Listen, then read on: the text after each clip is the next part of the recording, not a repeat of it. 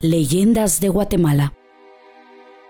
¿Has escuchado el grito fantasmal de una mujer a mitad de la noche?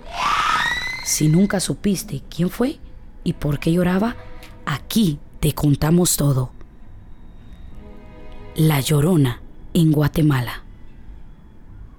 Cuenta la leyenda que en un pueblo rural vivía una joven llamada María.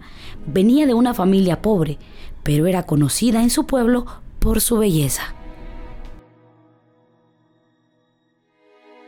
María, hija, ve por tu padre, ya vino de trabajar. Está bien, mamá, yo voy con mi papá. Papá, ¿cómo estás? ¿Qué haces tan temprano acá en casa? Ay, María, nos está afectando porque no está lloviendo, María. La milpa no está creciendo. No sé qué vamos a hacer. La pobreza nos está matando. Pero papá, yo puedo trabajar, yo puedo traer alimento a la casa, no, es No, necesario María, que tú yo no trabaje. puedes trabajar. Pero ¿por Tú eres qué? Muy joven y eres muy bonita, no puedes trabajar. Pero eso no importa, papá, yo puedo trabajar. No, María, Yo yo puedo voy ir a al trabajar pueblo. por ustedes, María. Pa- pero papá, No, María, deja. Yo lo voy a hacer por ustedes. Bueno, ya vamos, María, tenemos que salir. Ve con tu madre, María. Pero la suerte de la familia estaba a punto de cambiar, porque ese día algo inesperado pasó. María se enamoró. mamá, pero ¿qué vamos a cocinar con eso que no hay mucho dinero? Ay, Ah, no hagas caso. Aquí tengo unas moneditas y vamos a ver Ah. para qué nos alcanza. Ah, está bien. Mamá, ¿qué es ese ruido? Parece una carreta. Sí, es una carreta de esa gente millonaria que pasa por el pueblo. Ah, bueno, mamá, voy a ir a ver qué es eso que está por allá. Sí, pero con cuidado. María, cuidado con la carreta. Señorita, ¿está bien? Sí, sí estoy bien, solo me asusté un poco. Sí, me imagino. ¿Cuál es su nombre? Eh, ma- María es mi nombre. María. Sí. Es usted muy hermosa. Nunca había visto a una joven tan bella. Hija, ¿te encuentras bien? Sí, mamá, estoy bien, solo me dio un tremendo susto en estos momentos. Sí, yo igual. ¿Puedo hacer algo por ustedes? ¿Las puedo llevar a casa? Eh, Es usted muy amable, joven. Mi hija está bien. No, con mucho gusto. Pasen adelante. Yo las llevo. Bueno, Gracias. Qué amable. De nada. ¿Qué hace esa carreta llegando a la casa? Gracias. Es usted muy amable, joven. Con gusto. ¿Y ustedes qué hacen bajándose de esa carreta? Yo le puedo explicar, señor. Lo que pasa es que perdí el control en la carreta y María se asustó, por lo que yo me ofrecí a traerlas. A la joven, muchas gracias. De nada. Y disculpe el atrevimiento, pero he de decirle que me he enamorado de su hija y quiero pedir su permiso para poder contraer matrimonio. Pero, joven, eso es muy acelerado. Espera, mujer. Miremos qué opina María. Papá, es que yo también me he enamorado. La familia de María estaba encantada que se casara con una familia rica, pero la madre del joven no opinaba lo mismo. Hijo, ¿qué haces llegando tan tarde? Lo siento, mamá, pero el amor se cruzó en mi camino. ¿Cómo? ¿A qué te refieres?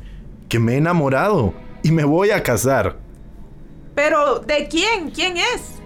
Se llama María, la conocí en el mercado hoy y es la mujer de mi vida. ¿Pero al menos su familia es de dinero? No, mamá, es todo lo contrario, es de familia muy humilde. Me opongo rotundamente. Lo siento, mamá, pero ya he tomado mi decisión y yo me voy a casar. María y su esposo construyeron una casa lejos del pueblo para estar apartados de la desaprobación de la familia. Con el tiempo, los esposos tuvieron a dos hijos, pero pasaba algo en la familia. Él siempre estaba viajando. Hijos, vengan a comer. Yo ya me voy, María. ¿Otra vez te vas y Ah, nos dejas? Pues sí, tengo que trabajar, tengo que darles de comer a Pero ti y a siempre es los lo niños. mismo contigo, nos dejas, ya no nos quieres, ¿qué está pasando? ¿Pero qué prefieres? ¿Que esté aquí contigo y nos muramos de hambre? ¿O que trabaje y que tengamos comida en la mesa? Ya me voy, María, lo siento. Cuando el esposo regresaba, solo le prestaba atención a los hijos. Y con el tiempo, María pudo darse cuenta de que su marido estaba perdiendo el amor por ella. Un día él regresó al pueblo con una mujer más joven, se despidió de sus hijos, ignorando a María. Después de que el esposo se marchó, María, enojada y herida, llevó a sus hijos a un río y los ahogó en una furia ciega. ¿A dónde nos llevas, mamá? Tranquilos, los llevo a dar un paseo al río.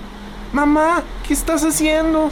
Por su culpa su papá me dejó y hoy me tengo que deshacer de ustedes para que él pueda volver conmigo. No, mamá.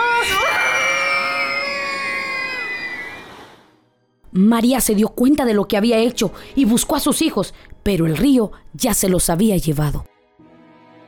No, mis hijos no, ¿qué hice? No, hijos, no me dejen, por favor. No, mis hijos. Días después, María fue encontrada muerta en la orilla del río. Desafiada a las puertas del cielo por el paradero de sus hijos, no se le permite entrar en la otra vida hasta que los encuentre. Atrapada entre la tierra de los vivos y muertos, pasa la eternidad buscando a sus hijos perdidos. Siempre se le oye llorar por sus hijos, lo que le ha valido el nombre de la llorona. Se dice que si la oye llorar, debe de correr en sentido contrario. Si oyes sus gritos, podrían traer desgracia o incluso la muerte. Las personas que la ven dicen que aparece de noche o a última hora en la tarde de los ríos y lagos, vestida con una bata blanca o negra, con un velo. Algunos creen que lo que oyen es lamentos de la llorona. Están marcados también por la muerte o la desgracia. Entre sus lamentos se oye que grita. ¡Ay, mis hijos! ¡Ay, mis hijos! ¡Ay, mis hijos! ¡Ay, mis hijos!